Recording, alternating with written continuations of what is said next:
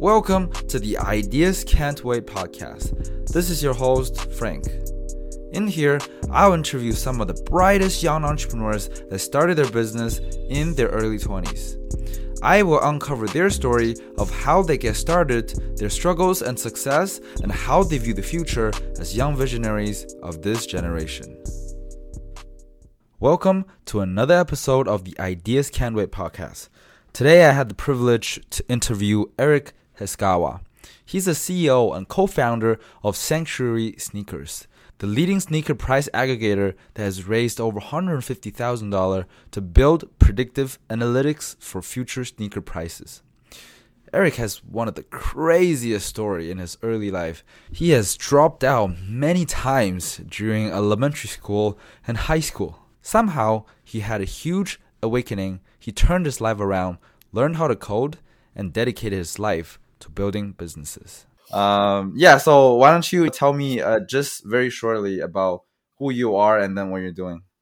Yeah, so I'm Eric. I met Frank last month at an entrepreneurship organization sort of conference pitch competition kind of thing. I grew up on the west coast of Canada, a town called Victoria. I guess I'm in America, so no one knows that as. In, in Canada, everyone knows where Victoria is. So I grew up there. I was there till I was like 17, 18, moved to Toronto to go to school, studied computer science and economics, started Sanctuary like my second second year there during the beginning of the pandemic. That's kind of like the the resume Cliff Notes version. In between then, I didn't really grow up an entrepreneur at all. I grew up not very interested in school or much of anything. So I dropped out actually, like, I think I stopped going for initially when I was in elementary school. I stopped going to school for a time. I, I got back into school, and obviously you don't miss that much because it's elementary, so it was fine. Yeah. But then I basically dropped out of middle school again, where I started going to like this kind of alternative school, which I didn't really go to school ever. And then I had to get back into middle school again.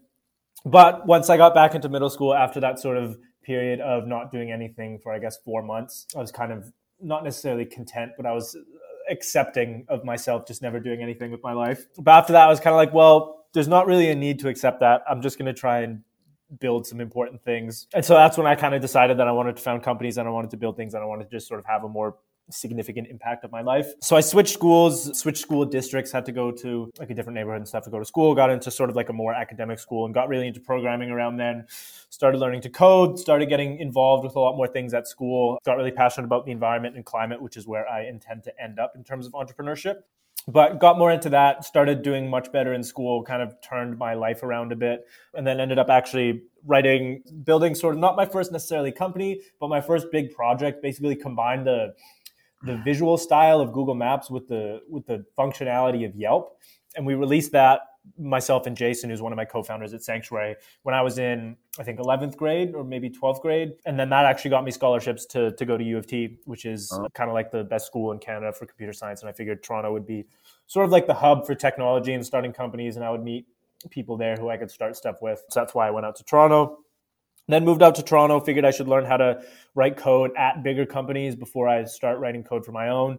So I've done a bunch of internships, interned at like five or six different tech companies, largely in like financial technology or some AI companies, some crypto companies, stuff like that. But again, the goal has always been to found companies. So when the pandemic started and I got kind of like my first big sort of idea of something that I really wanted to build, I just put together a team and we've been building that for the past uh, two years now. Thank you so much for sharing the your entire life trajectory. And, and I want to go back to, you know, sort of the very beginning.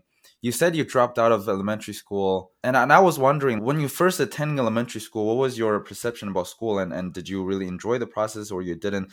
At that early age, I would imagine a lot of kids were just being told to, to do what to do. So, what was your experience and what were you thinking at that young age?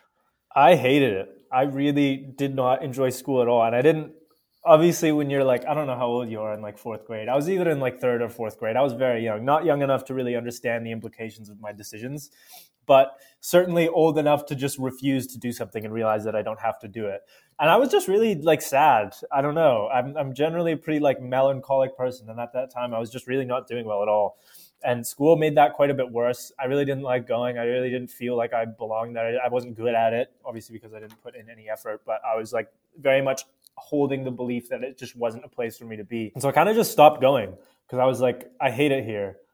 I'm not going anymore. And it wasn't any more long term than that.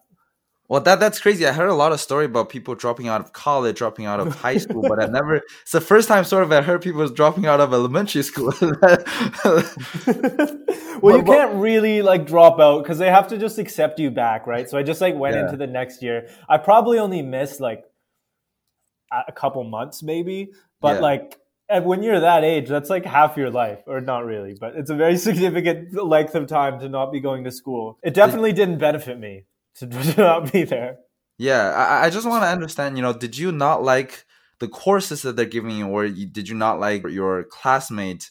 Did you not enjoy the the notion of going to school? What part of it made you hated it? I, I don't even think it was necessarily school entirely. I was just really unhappy with my life. Okay. And my life, a large part of it was spent in school and not having the mental capacity to realize that it wasn't actually the school causing it. It was just my unhappiness.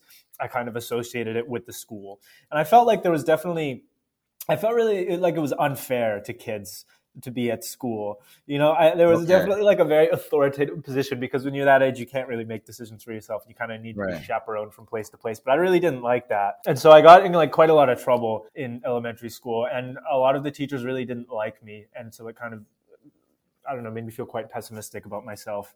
And so okay. obviously I wouldn't want to go somewhere where that didn't make me feel like I was right. worthy person.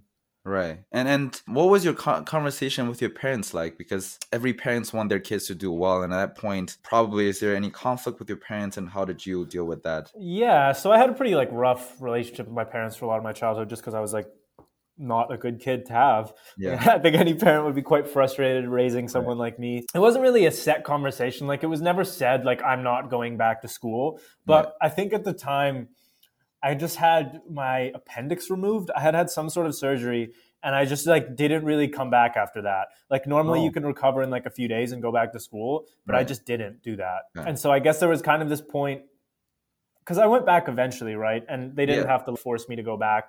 I'm, I'm sure they would have forced me eventually, but I think at some point they were like, we just don't want to force him to do this when he clearly really doesn't want to. And so they gave okay. me like time to come to that realization myself, I guess. Because after a while, when you're a kid and you're not in school, you're like, wow, there's really nothing to do at all. Right. So, so I kind of just went back after that. Yeah. But but you mentioned you dropped out again in, in middle school. So there was a period that you were actually in school or you're just like, you know, I'm here, whatever. And, and what happened in, in, in middle school? Yeah, so that was a different story. Basically, I think this was after seventh grade at the end of it, I still really hated school. Hmm. And I was a very, very poor performer. So I believed fully that I was just really stupid.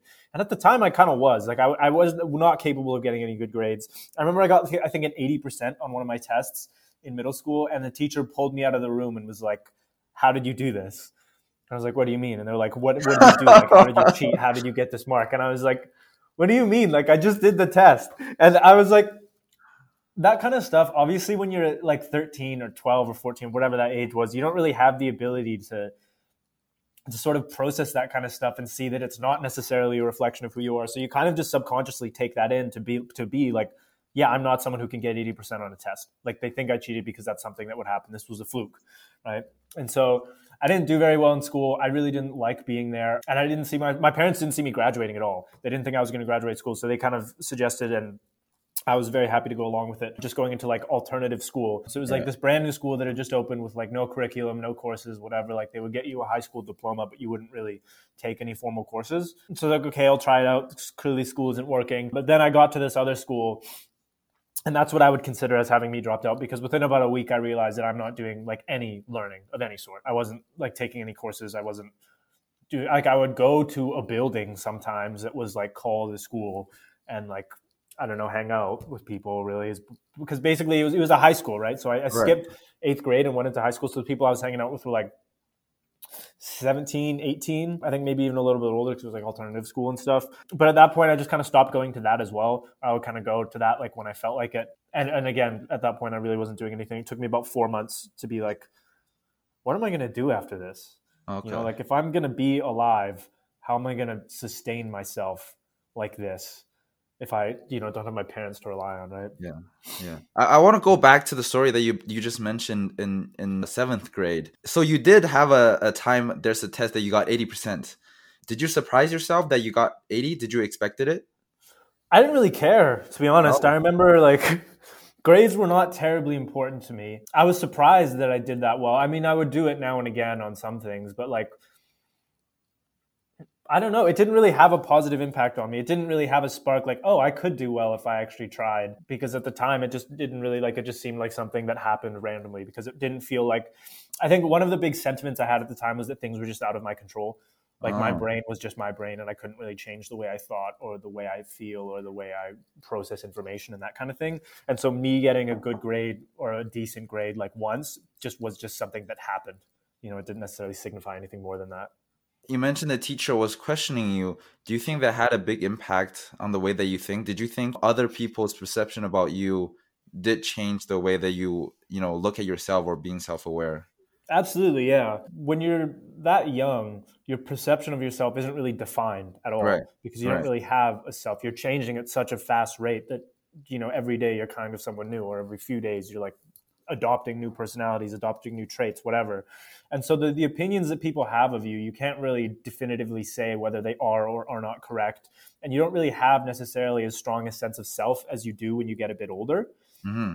And so having other people have this negative perception of me, I kind of just lived up to it. You know, I think that's the case for a lot of people in those sort of kind of situations where like if people believe you're not going to achieve things, then you just won't because yeah. you're not like mature enough to be like, oh, I'm just going to prove them wrong. Like that doesn't define what I'm capable of. So at the time, really what people thought of me was what I thought of myself because I had sort of the same things. And they weren't terribly wrong to think that. Like as far as I had demonstrated as a person, that was my potential and that was sort of the cap of what I could achieve. Mm-hmm. But, but but I guess you proved them wrong at that point, and you prove you, you prove yourself wrong. I want to learn more about what, what what was the question that you were keep asking yourself that really demotivate you about life and, and just working at the time? Yeah, so I think I've always been kind of nihilistic about things, and it's just a different way to harness it. When I was younger, I definitely felt a lot more like there was no point in anything because we are going to die and whatever, we don't know what happens next. In the end, nothing anyone ever builds matters because it's all going to crumble anyway. And so I had this very negative perception like, if it doesn't matter, why would I do anything? You mm. know, because it's like, what's the point? But then you could kind of, I guess I kind of shifted that perspective around without necessarily changing the underlying belief, because I still kind of feel that way. But mm. it, it, was like the that underlying belief that things don't matter is the same, but the it, it changed from like things don't matter, so I'm not going to do anything, to things don't really matter, so I could do anything, and I may as well if I'm here. That's really you know? powerful. Yeah, like it's I don't know. It's kind of like if you mess up and you fail and your life is a complete waste, it doesn't really matter that much. Like so you can take bigger risks than people think, right? Because people take life very seriously and I think it's important to take life seriously, but at the same time it's like it doesn't really matter. You know, so I kind of took that view that was originally holding me down and kind of eventually just used that to just do more cool things. Yeah, right. And and I believe have a clear memory of when was the transition started to happen. Because you mentioned you you know grade grade 11 grade 12 you're already starting building project and, and, you're starting to bring your life back on track. Do you remember when was that? And do you know what exactly changed at that time? It's really hard to say. Like I wish there was some defining moment or like cool story to have it, but I don't think there right. was. I think I was just very unhappy for a very long time, and I realized that I didn't want to continue existing that way. And so it was kind of a gradual process of like, okay, I don't want to be a high school dropout or a middle school dropout. I should get through middle school at least. So my first step was to like re-enroll in school, and then I was like, well, I've been working on this assumption that I just can't do well in school what if I just like try at school? What if I stop wasting all my time and actually do some schoolwork? What would happen theoretically? And so I put in a bunch of work, and lo and behold, middle school is not that hard. I did pretty well, and I was like, okay, well now I can do that, so I can get good grades. And I had assumed I was going to be going to like sort of one high school that followed the path that I was on, that was sort of a lot less aligned with my interests. And I was like, well, why do I have to go to that high school? Why can't I just go to a different one? Like what's preventing me. And so I looked into it and it really wasn't that hard to switch schools. So I did. And I just switched schools and it was fine. And I was like, okay, well, like these are the people I know now and the people I hang out with. What if I just start hanging out with different people? What if I just get to know new people and like explore new things? And I just did it. And I was like, at that point, I was like, my alternative was just dying or just like being a complete bum. So it's like, what do I really have to lose? And because I was at that point, I would just take risks and just like do things and just see what happens. And eventually they worked out, right? So it kind of gradually like I asked myself bigger and bigger questions, just like what I was capable and what I could do. It's like, okay, so I can get good grades. Why can't I, you know, get my first job? Why can't I just send out 20 resumes and go every weekend door to door at a bunch of different businesses and see where I can get a job? And so I did that. And then it's like, okay, well, you know, what do I want to do ultimately? With my life. It's like, okay, I like building things. I like to create things from scratch and like have something there that wasn't there before. And so looking into the way that people do that, it's like, okay, I should learn how to write code. And then so I tried that. I had tried that previously because learning learning to write code was, was quite challenging. And so that took me a while, but you know, I got that done as well. I learned to write code and I was like, okay, I'm passionate about the environment. And another thing that made me feel really down was like the climate situation. I think a lot of people can really relate to climate anxiety, having this like underlying looming thought in your mind not only like oh we're all going to die but like we're all going to die maybe kind of soon you know? Like we could run out of water we could run out of breathable air we could run out of trees the bees are dying you know there's all these horrible things. Yeah. And it, went from being like this this view where i was like ah it's these big corporations we can't do anything about it. So like why not become a big corporation and then do something about it? And when i thought about that when I had this real sort of climate induced motivation to become someone who can really change the world in that sense, that's when I started to like be like, okay, I need to build companies and get a lot of shit done here. You went through the entire process of self actualization and proving something not necessarily to anyone but to yourself that you're capable of something. And uh, you took baby steps. Do you think that's that was like your confidence keep getting built up or are you just starting to to know more about who you are as yourself? I think it was it's not so much confidence getting built up like that's a part of it but it was also knocking down assumptions about what people are and how brains work. Because i used to believe very strongly in like the this idea that a lot of people have that like i'm not a math person. You know people right. say that all the time. Like oh, oh. I, I would like like to write code but i'm just not a math person or i'm not a computer person or i'm not good at that. And i had that belief right? Like oh i'm not a math person and eventually I was like, there is no fucking such thing as a math person. Like that doesn't exist. And so yeah. I kind of discarded that notion. And then I kind of discarded a lot of things like that, where it's like, now I'm at a point where I don't believe in intelligence. Like I don't believe it exists. Like people are smart at a given point in time, but some people you'll meet, they're like, oh, I'm dumb. I can't do that. I don't believe that's true at all. I think right. your brain is like a very malleable thing, and there is some leeway given how you're born and your genetics and whatnot. But I think that like your level of quote unquote intelligence is basically the result of your own work into putting into learning stuff and gaining the ability to learn faster. And some people are definitely advantaged and they'll get kind of put in this position early on where they have that self belief. And based on that belief, they'll take it, they'll start getting better grades earlier on, which fulfills them with this self belief that like then propels even more. So it's kind of this like upward trajectory of their life. Or eventually they're like, oh, yes, I'm just a very smart person. But then there's people like myself who are on the other end of that, where it's like you start out kind of not performing very well. And for whatever reason, before you've even developed consciousness, you develop this idea that you're not that smart and that you're not someone who does well in school. And then the same way that it can be an upward slope for people who have a good start, for people who have a bad start, it goes down, right? And so by the time you get to an age where you're like, you know, 14 or 15 and you can make bad decisions for the first time or really bad decisions, you're going to make them because those are the beliefs you have. But it's not because you're stupid. It's because your brain was just raised in a certain way and you can like change that that brain patterns or those brain patterns that you have, you know? How, how did you come to that realization? Yeah, just realizing that stuff was only impossible because it seemed that way. Seem the perception of it, right? Yeah, once I did something that I thought I wouldn't be able to do, it kind of like propels you forward a bit. You're like, okay, well then what else am I thinking like, oh, that's just out of the cards for me that I am capable of doing. Like because there was a lot of things that I really didn't think I'd be able to do that I've done. and you know, obviously for the future, like I am at a point now where I'm like content with the progress I made in life. I'm not satisfied with it, but I'm like proud of how far I've come. Right.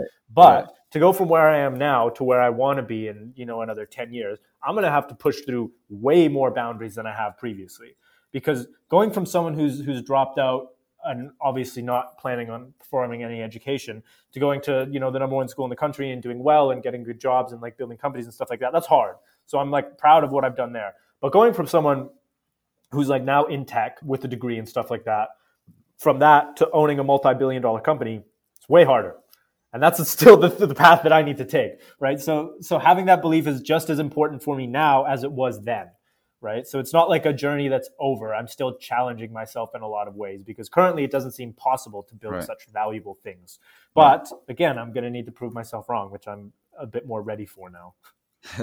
you mentioned it a little bit about that you want to build some big company about the environmental problem. So maybe tell me a little bit more on that story, like how you came to realize that, and what was the environmental problem that you you saw. Yeah, for sure. So I think my ambitions regarding entrepreneurship and business are largely synonymous with my anxiety regarding the climate.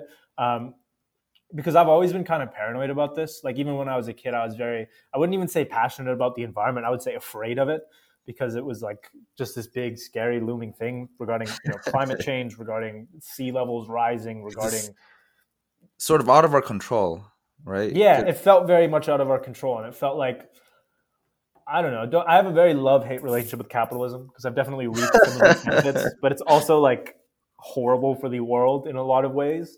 And so, kind of, I got involved with the with the Greater Victoria Green Team when I was like starting high school, maybe 12 or no, when do you start high school? 14, 15. And by the time I was like 17, I was working on one of their boards, helping raise a bunch of money for them.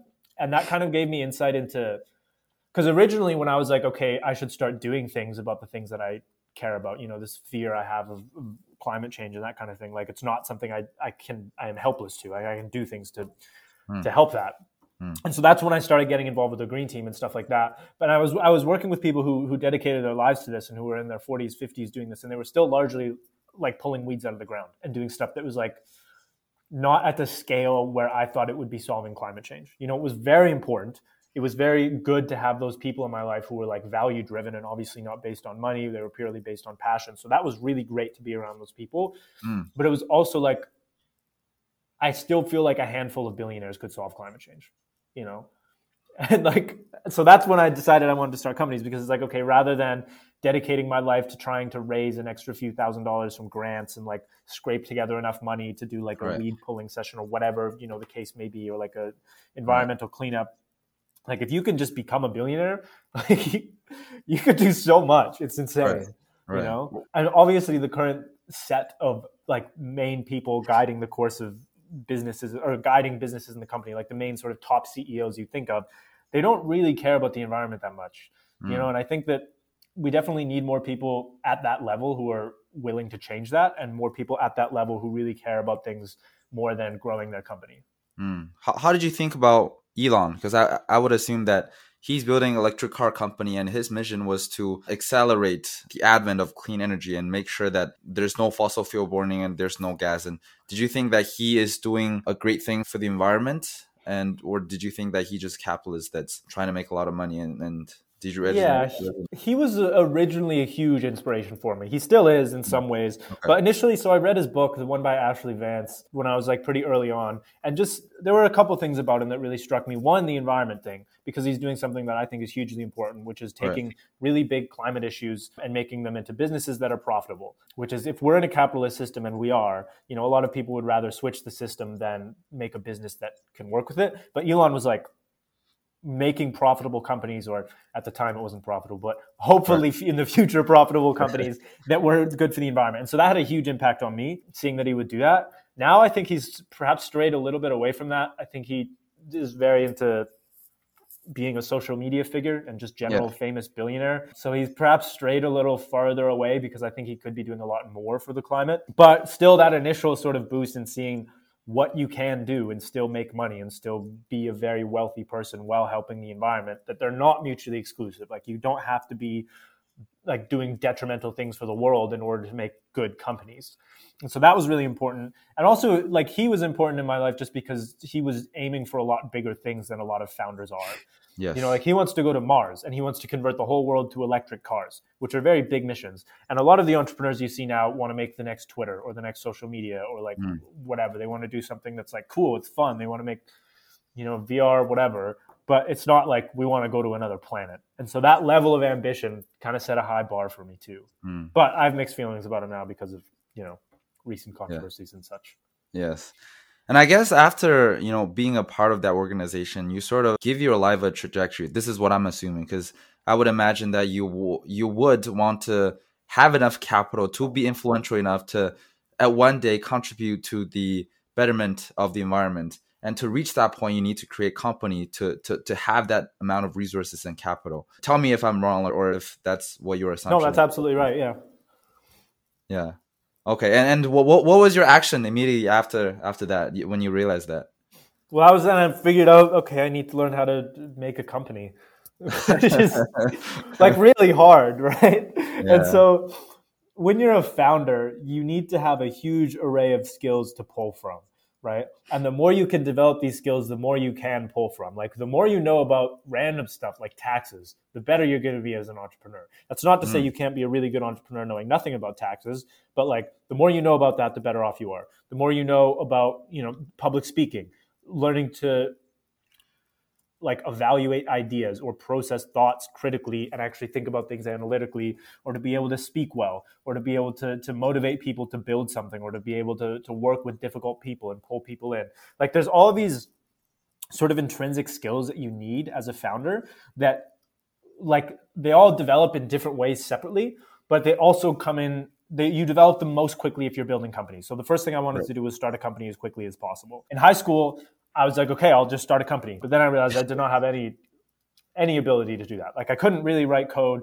I couldn't really like think like what do you do when you start a company? You have an idea. What do you do with it? Like, okay, this is a company now. And so yeah. that took me a while to figure out. So I was like, okay, before jumping in and building a company, because that's going to be the fastest way to learn that, I need to learn some of the fundamentals. So I read a whole bunch of books by a whole bunch of founders and investors and people in business and people in whatever industries so that I could get like the on paper education done. And then I wanted to get quite good at coding. So I spent a lot of time doing that, which is why I enrolled in computer science because I think a lot of good founders come out of computer science backgrounds. If you just look up, you know, top leaders of companies, a lot of them come from CS backgrounds and I thought it would be good mm-hmm. to have. So that's why I went into computer science. And then I sort of was like, okay, the next thing I'm going to need to do is to put together a team because you know i'm not going to be able to, to do it by myself. And obviously having good co-founders is absolutely essential to building any good company. And so I, I was like okay i'll move to toronto. I'll just meet as many people as possible who are like as talented as i can find. Or like i'll meet the best engineers i can find. I'll meet the best designers. I'll meet the best you know people who are good with with selling businesses stuff like that. And so i did that for a few years and then after I had sort of those fundamental pillars in place where I was like, okay, I'm ready to start something, it was really just finding the right opportunity to start something. You know, it was like, what is a problem that I'm passionate about that I have the sort of background knowledge to understand the underlying issues. And like I wanted to start a company in an industry that I knew because like when you're starting your first company, you don't want to have to be learning another problem set domain as well as learning how to start a company. Like it makes it much more difficult. So I started with sneakers. I guess I haven't actually talked about what my company does. Basically, I run a company that's like a financial hub for the secondary sneaker market. So right now we're like the the leading price aggregator for secondary sneakers. So Air Jordan, Yeezy, stuff like that. There's over 100 sites selling them. They all have different prices. We centralize all the prices into one place. That's like offering number one. And now we've been funded to do sort of our next round of innovations, which is going to allow like quantitative price prediction for sneakers in the future. Right. So you have a pair of Air Jordan ones. How much is it going to be worth in a few weeks? Is it going to go up in value, down in value? Should you buy, hold, sell? And with that technology, we can like build portfolios for people, build risk models, build all kinds of cool stuff. So that's what we're doing now. Um, and I started that largely because the sneaker industry is growing very fast. It's growing at like 70% a year almost. It's worth 10 billion now. It's going to be worth 30 billion in a handful of years. And the technology is super outdated. It was like a, I, I've been a sneakerhead for many years. I know how annoying it is to be a sneakerhead, how many problems there are. And it was just really, it was the first idea that really struck me that like, why hasn't anyone done this?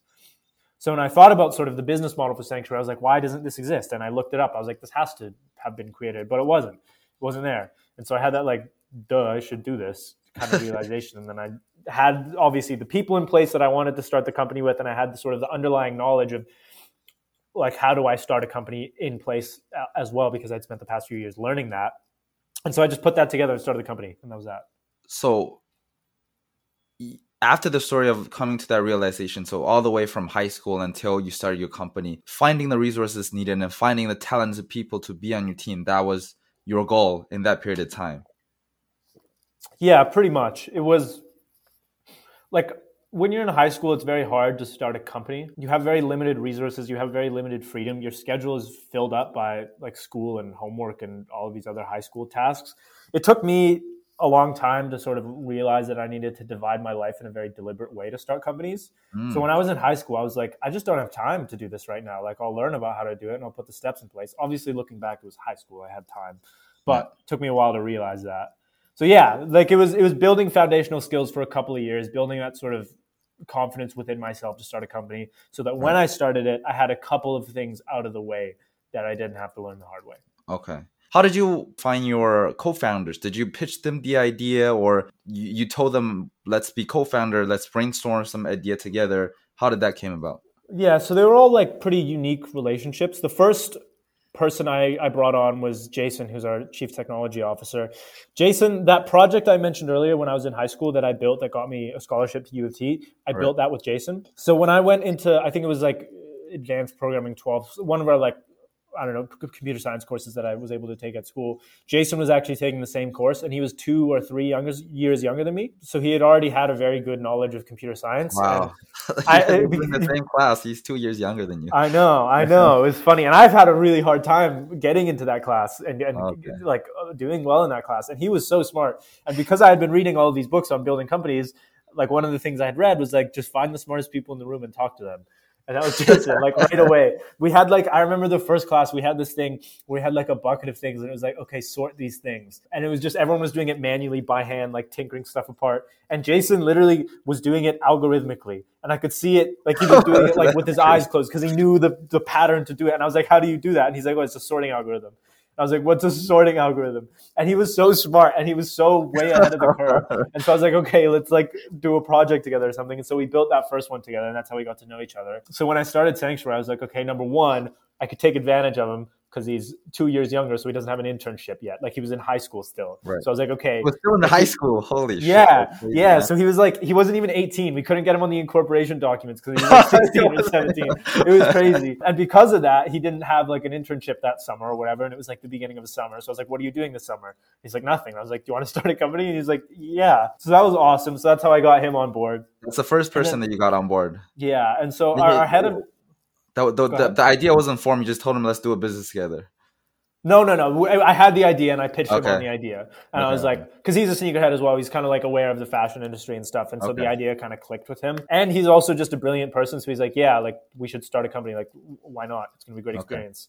Um, he started university early and stuff like that. Like he's, he, I don't know, he's, he's crazy talented. And then the, one of the other founders, Rain, he's now our head of design. He comes from like a very non-traditional computer science background. So he was like starting largely from scratch. He didn't know a lot of stuff about like how to code. He had just taken the introductory like first year courses.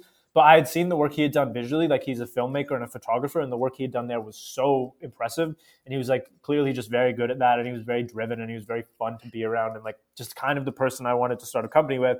So I reached out to him as well and because he was a good friend of mine, and I was like, and he's like very much into fashion as well.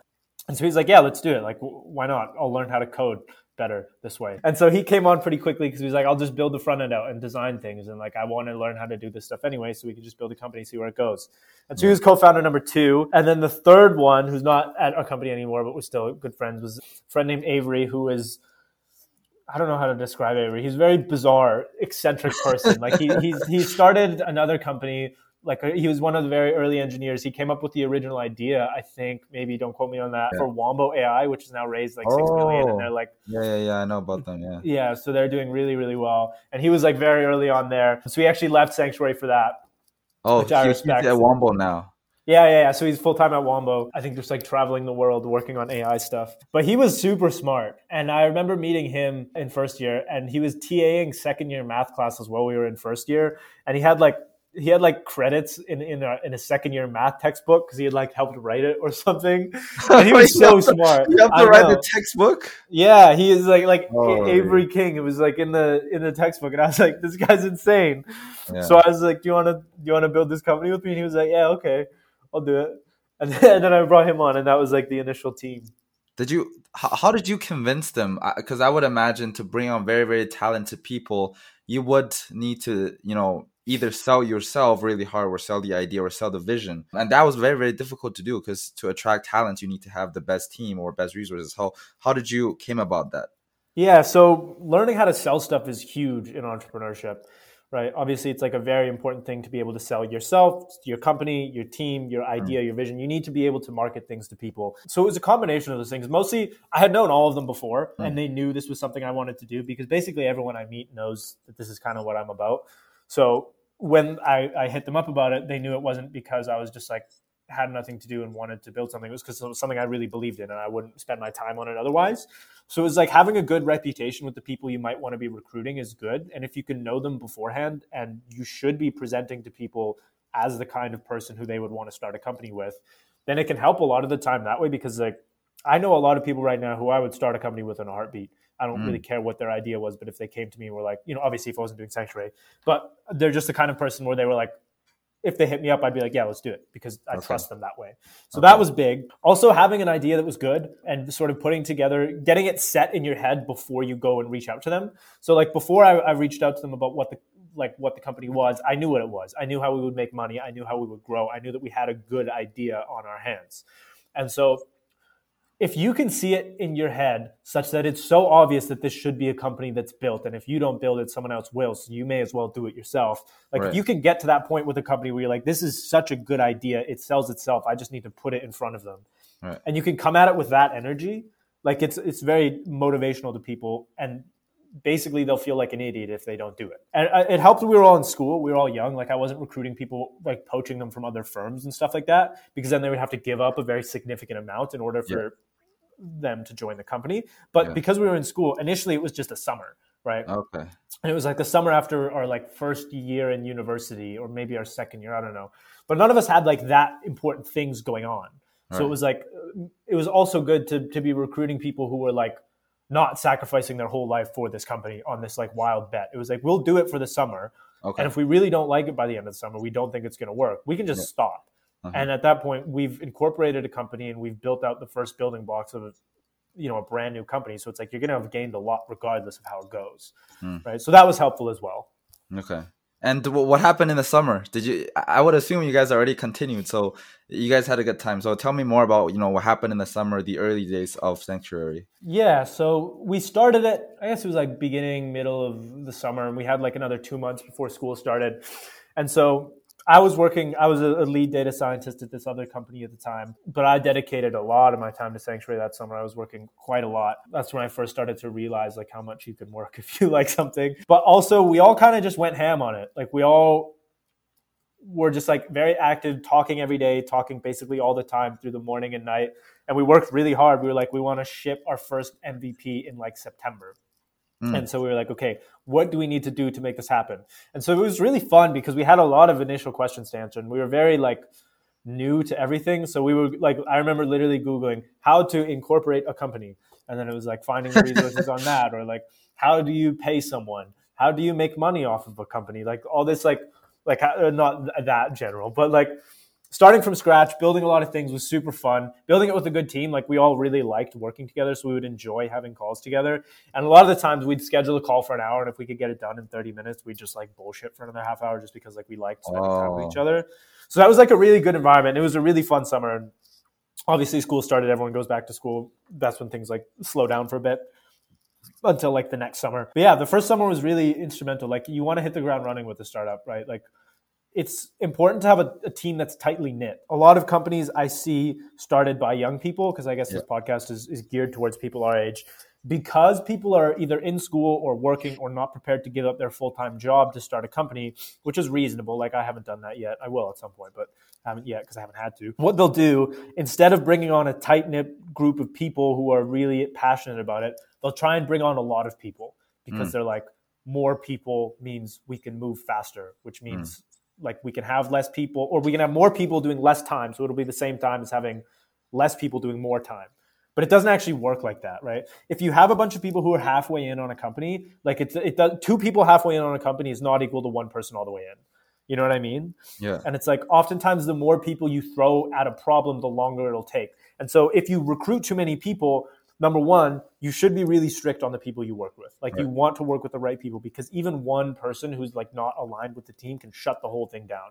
There are right. a million ways a startup can fail, and that's a very, very common one is for the team to fall apart. So mm-hmm. be very deliberate in the way you build a team, but also be like it's worth it to go slower to not have so many people on the team because if you have like a team of people in like a big like slack or discord channel i've been at startups like this where it's yeah. a bunch of people who are like aware of what's going on but they're not working that actively it makes it a lot harder to monitor what people are actually doing which means yeah. people can coast and kind of just kind of like hope that the company does well and hold on to their equity or whatever. But it also means you spend a lot of time syncing with people and it adds all of this like operational overhead and all of these meetings you have with people, all of these conversations you have, all of these thinking and aligning and weekly whatevers that you don't need to have if you have a small team. So I'd say keep your team as small as possible when you can and do the most, get the, the, the least amount of people doing the most amount of work.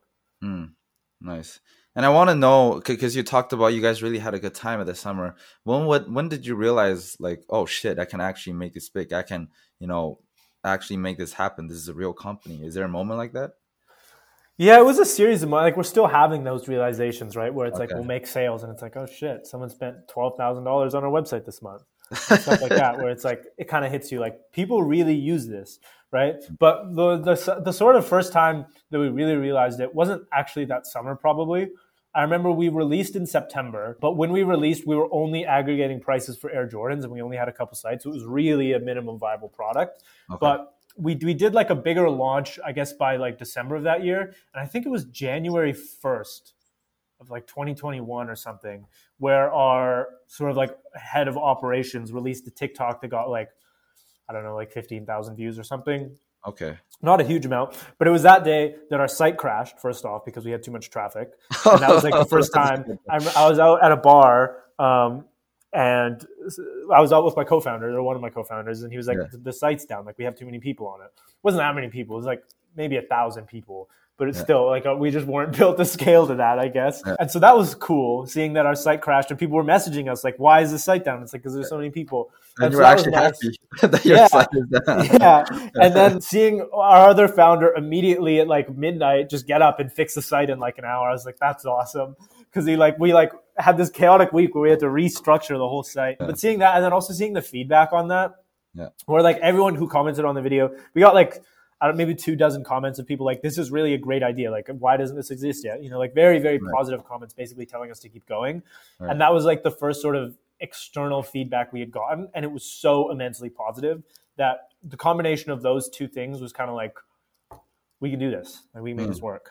Nice. Yeah. Well, to contrast to that, everyone know startup is hard. Is there a moment that you you thought about giving up or it's really tough like the hardest part of building a startup? Can you remember like a story or a time like that? I mean, there's a lot of them. Like it's yeah. fun. Building startups is like the most rewarding thing you can do, but it also is awful. Like yeah. it takes a horrific toll on your mental health and it's exhausting. Right. And right. like I would say the hardest part about building a startup early stage, it it changes with each like each startup is going to have its own challenges. Each stage of a startup is going to have its own challenges. Before right. you've reached a point where you're having explosive growth, it's the fact that you're doing it and you're not getting any recognition for the work you put in. Mm. You know, if because you're used to, especially if you're young, you're used to school where if you put the work in, then you can get a good grade, and that's immediate validation or very quick validation to like you did a good job. Here is your mark. But with a young company, you can do a lot of things right, and no one will ever know, right? And you can put in hundreds of hours of work. You can make all kinds of sacrifices, and again, no one will ever know. And like the only feedback you'll get on it is like someone will message you and be like, "Hey, the site's down." I'm like, "I know," or something like that. Where it's like it can be. You need to be able to be rewarded by yourself. You know, you need to be able to have your own values and to to feel good about things for the right. sake of you know building something right. and you need to be able to go without that external validation that normally comes from things like school or jobs or social media or whatever Yep. You need to be able to find that intrinsic motivation to keep going without necessarily the feedback of a lot of people telling you like every time you achieve something like great work, you know? Mm-hmm. Like it's good to have that because you want to validate your product, right? You want to make sure that people want it. But at the right. same time, if you're a young company, like there's not going to be people saying thank you at every step of the way. Yeah. Just just keep doing it and, and you know telling yourself this is gonna work. And and, uh, and I know you do some uh, powerlifting. And is that a way that help you to release some of the stress doing Absolutely. Yeah? yeah, I think it's huge. I think that like weight training or strength training or some kind of vigorous activity goes really well with entrepreneurship mm. because it's something that's like so purely mental yeah. with something that is so purely physical. Mm. You know, and it's good for you in so many ways. Like it has ripple and carryover effects. Like the things you learn in lifting, it sounds weird, but they really do apply right. to building companies as well. So there's like carryover in that sense because you'll learn these like weird lessons, like basically the principles of, of hypertrophy and getting stronger over time can carry over weirdly to other aspects of life. And it's also something that I just love doing. So I think like if you have other things other than building companies that you love doing that are good for you, you should mm. probably do them because they'll make yeah. you a better performer yeah. overall. Yeah. But I think it's really good to stay healthy physically. Um, right. Yeah. When when did you get started get started the weightlifting? And uh, is that the same time around like when you started a startup? And how no, did you I, keep keep doing it? Yeah, so that, that's a, another different story. I was very like sickly as a child. Not sickly. I was just very like unathletic and like I didn't play any sports really. Oh. And I actually had I literally at one point in my life had an allergy to exercise. This was no, this was, way, I know, I'm not joking. I'm not joking. I went to what what is an allergy doctor? What do you call it? I have no idea. But I was out for a run one time because I didn't run often, and I had like an allergic reaction. I like blew up in hives. Um, so I went, I, I went to an allergist, and they were like, "Okay, we're going to test you for an allergy exercise. Like it can happen. It's very rare." And so they literally just got me to run up and down stairs, and I had an anaphylactic reaction to it. I'm not joking and so I couldn't do exercise. That's I crazy. That's the first time I've heard of that. Man. It was insane. I had like a note in PE, and they were like, "You are full of shit." I'm like, "No, this is real." And so I was like, "What am I gonna do?" Like, yeah. Yeah. And so I started kind of lifting because it was the most controlled way for me to do exercise, and okay. I could do it without like dying. And so the, the the primary principle of either bodybuilding or powerlifting is progressive overload, which is like very gradually right. getting stronger over time. And so I kind of desensitized myself, and eventually I got over the allergy, thank God. Okay. But basically, I started lifting because it was the only way I could actually move, and I thought maybe I could build up a tolerance to the allergy or whatever, which I mm-hmm. guess I did. I don't know. Mm-hmm. Looking back, it was super weird. I don't know how I wasn't more panicked about that, but. Mm-hmm that's kind of how I got into lifting. And so it, there was no set point. It was like, oh, I can just do whatever I want now. Now I can. Like yeah. I'm obviously exercise like a normal human being. I'm in yeah, good shape. Yeah. But it really helped with that. Like it, it, was basically to get over this allergy. And then at some point I was like, I'm just really tired of being unathletic and tiny. Right. Right. And, so and change that as well. Nice, nice. And what was your relationship with with exercise or weightlifting now? Because I, I I saw you last time, and we were we were at the party, and then everyone was like drinking, talking to each other but you snuck into someone else's gym and started lifting. I was like, oh, I, I know, you know, Eric, Eric very serious about this. You know, what was your relationship with with the weightlifting now? Yeah, so I'm pretty ambitious in everything I do. I want to be a competitive powerlifter. I have a back injury now, so we'll see how oh, that oh, goes and that heals. Okay. But now, like, it's pretty serious. It's a pretty big outlet for me, especially because it's completely separate from anything career wise or entrepreneurship wise. Right. right. Like, there is there is a correlation because if you're more stressed and more work, you're not going to be able to train as much.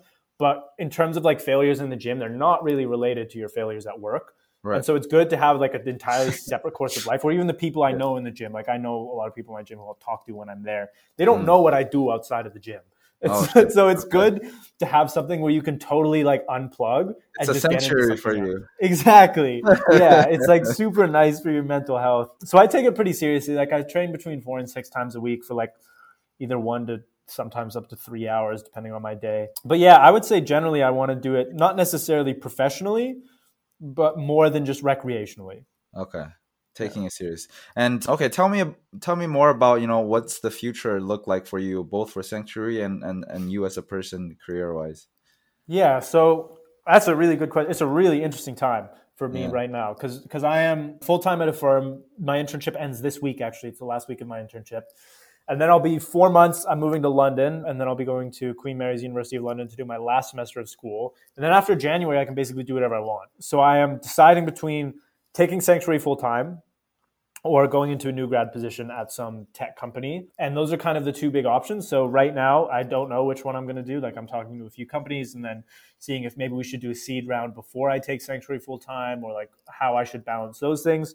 Right. But basically, I would say like high level overview, I'll probably be working for a couple more years and then going full time on my own company, be it Sanctuary or whatever else I'm working on at that point. Hopefully things will go at Sanctuary. Um, okay. But, you know, entrepreneurship, who knows? And then I'm just going to build companies for the rest of my life. Like, that's really what I plan on doing. I plan on making good companies. I plan on making yeah. companies that make a lot of money. Yeah. If I don't, I'll just keep making them. Um, and eventually, I want to be able to to work in, in climate and the environment. I think it's kind of silly of me. Like one of the big mistakes I made early on was not just creating a climate or creating a company that has to do with the environment right off mm. the bat because mm. I figured like, oh, they're not going to be profitable. I don't really hold that view anymore. Like I right. think that there's definitely a lot of ways that you can make a climate oriented company without being like a nonprofit or like a like a charitable organization. Right. And I think if I start another venture now for Sanctuary, when I do, it will be based on that. So I think working on something related to the environment will be my next company. And then before then, if I am full time at Sanctuary or full time new grad at some other startup or company is to be determined. I don't know. Okay. That's great, man. And and one last question. Any advice for young and then really ambitious university student Gen Zer who want to start their business? Yeah, just do it. Just just do it and fuck it up. Make mistakes. Like your company's gonna fail, that's fine. It's like companies fail it's not really that big of a deal. I think people overanalyze it a lot more. I think there's a very big culture right now, especially surrounding TikTok and sort of the people who are famous in entrepreneurship of like having this optimal lifestyle and optimal routine. And it's like, wake up and do your like infrared sauna and like do a cold plunge and exercise and meditate, whatever, and then get to work. So I think number one is just work more. Um, like, like work a lot. You need to have a very high tolerance to work. This is one thing I've taken away from powerlifting is that the more you can build up your, your tolerance to, for work, the better. Like yeah. you want to be able to put in a lot of hours without getting burned out. If you right. can work 10 hours a day, seven days a week, or six days a week, it's not necessarily healthy, but it's kind of necessary for starting a good company. And so if you can do that while being healthy mentally, while maintaining good relationships, like you're going to be at a huge advantage to someone who waits until they're really in the midst of where they really have to work that much and then they get thrown into it and they're like oh shit like how do i do this and then all their yeah. relationships fall apart and the company falls yeah. apart because of that you can build up a work tolerance early on do it but also just start a company like there's so many books you can read about it. There's so many ways you can learn about starting companies without doing it. None of them are going to be as good or as effective as starting a company because because there are so many things you need to do in order to run a company successfully. You're not actually going to be able to list them out and get those learned properly until you build one. And you know, it's not going to be like, oh, I should learn this. It's going to be like, if I don't learn this right now, my company's going to fail. And then you have to learn, and that's obviously going to be the fastest way. So I would say just like start a company. It's not that much money to incorporate a business. It's not, you know, just try it. Just do it. that's my advice. Just do it, man. Let's go. that's that's that's your uh, sneaker uh, sneaker head as well. Yeah, I've been brainwashed by Nike. It's a good it's yeah. a good motto. All right. Thank you so much, Eric. It was yeah. genuinely so great speaking with you, and you dropped a lot of wisdom. Really appreciate you being here, man. Thank you for listening to this episode of Ideas Can't Wait podcast. If you have taken something away from this episode and really enjoyed our conversation, it will mean the world to me if you can leave a review on wherever you're listening or watching. It will help this podcast to reach more like minded people like you. Thanks again, and I'll see you in the next one.